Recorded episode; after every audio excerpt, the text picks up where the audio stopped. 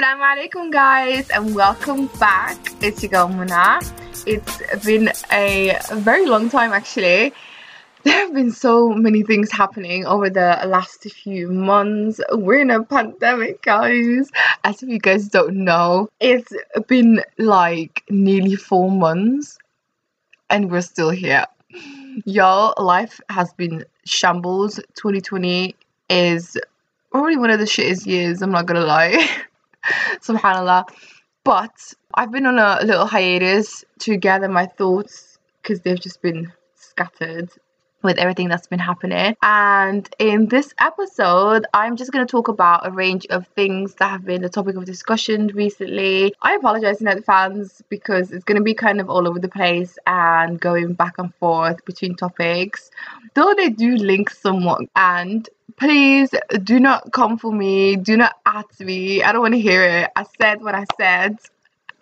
These are merely my opinions, y'all. Take it with a bit of salt and we can have healthy discussions like adults. You know, I like to keep things light-hearted and to the point. Have a seat, relax. You're allowed to laugh, and hopefully, it'll also be a bit thought-provoking.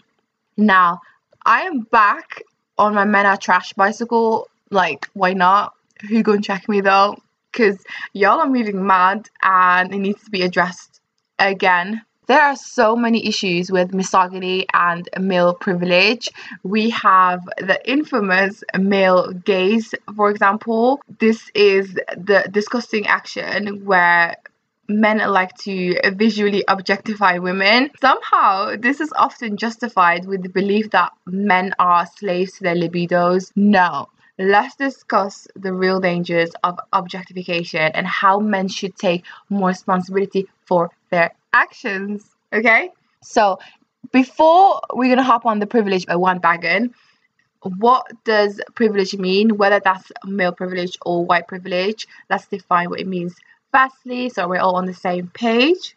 Privilege is the entitlement and unearned advantage of a person or a particular group of people being a black woman defines many of my interactions though these two are separate identities, often they always come together and interact on a daily basis. As a black person, there is a deep level of oppression that we experience, and then on the other hand, being a woman has proven that we don't have the same high level of privilege of merely being a man.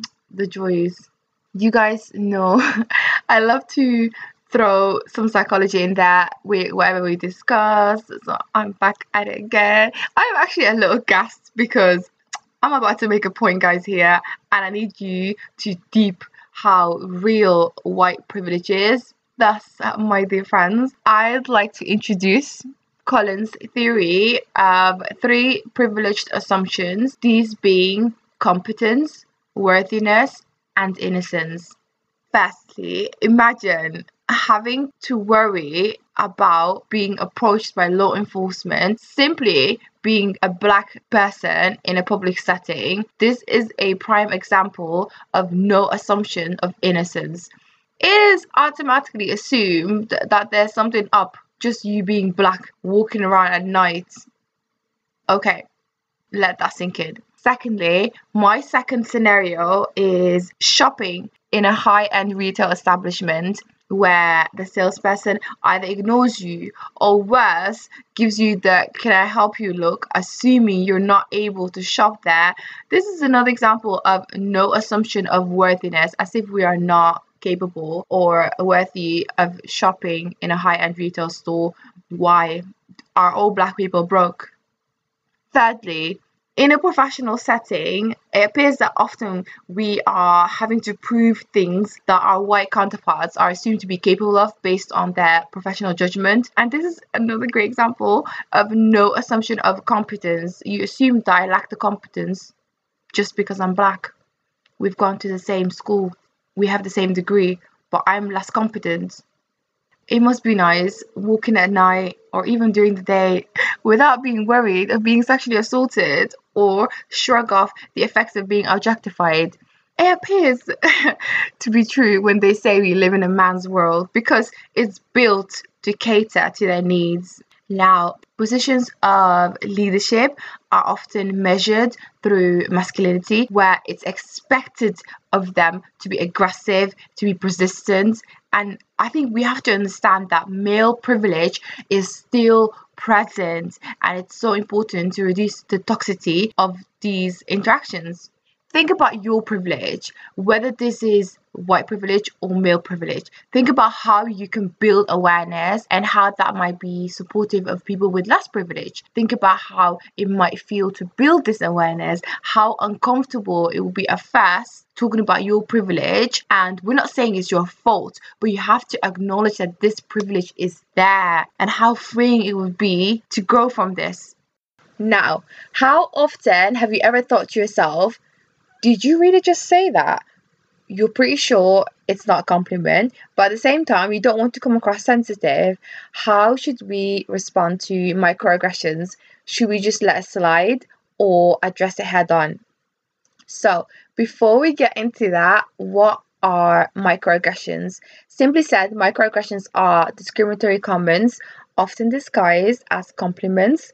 This is usually towards marginalized groups of people, be it as a result of their race, gender, sexual orientation, disability, or your religion. An example of this complimenting an ethnic minority as surprisingly intelligent or well spoken with the famous phrase, You speak really good English. Bro, the amount of times I felt like boxing people after this, even when it's addressed that this is a derogatory comment, people still argue that it comes from a good place and not meant to be an insult. So, why does it still feel uncomfortable? I feel like some things should just not be said out loud. Let that thought creep in, then swallow it and move along. Do I come up to you and say, Oh, you're walking surprisingly well today, Karen. Where did you learn to do that? Do you hear how ridiculous that sounds? It's a basic necessity. Just because there are people who don't speak English very well, which is also fine because it's not their first language, does not mean all foreign folks struggle the same way. Move away from the stereotype people Another one of my favorite, not so subtle microaggression is when a white person clutches their bags with their life when a black person approaches. This is a non-verbal assumption of criminality. There are so many to be named. You've got the kind of touch your hair, or you sound white for a black person, or you don't look gay stuff like that, it just baffles me that someone is just so comfortable and confident saying that to another human being.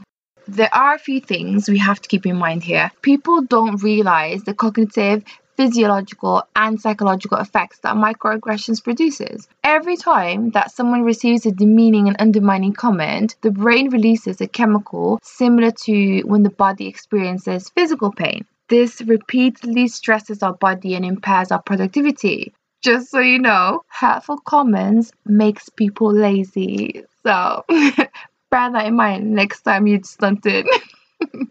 Realistically, we are all biased human beings. It's impossible to eliminate microaggressions completely. Our unconscious bias plays an important role in how we interact with others, how we process our assumptions, and eventually how we communicate our microaggressions the correct way. You can do this by being more aware of them and ultimately slowly learning to catch our biases before they become actions or comes out of our mouth. I hope you guys found this somewhat informative, or at the very least, I've amused you guys with this little rant. The most important message I'd like to convey from this is awareness. We need to educate ourselves on our wrongdoings Thank you so, so much for tuning in again and for your continued support. I do really, really appreciate it. And until next time, bye.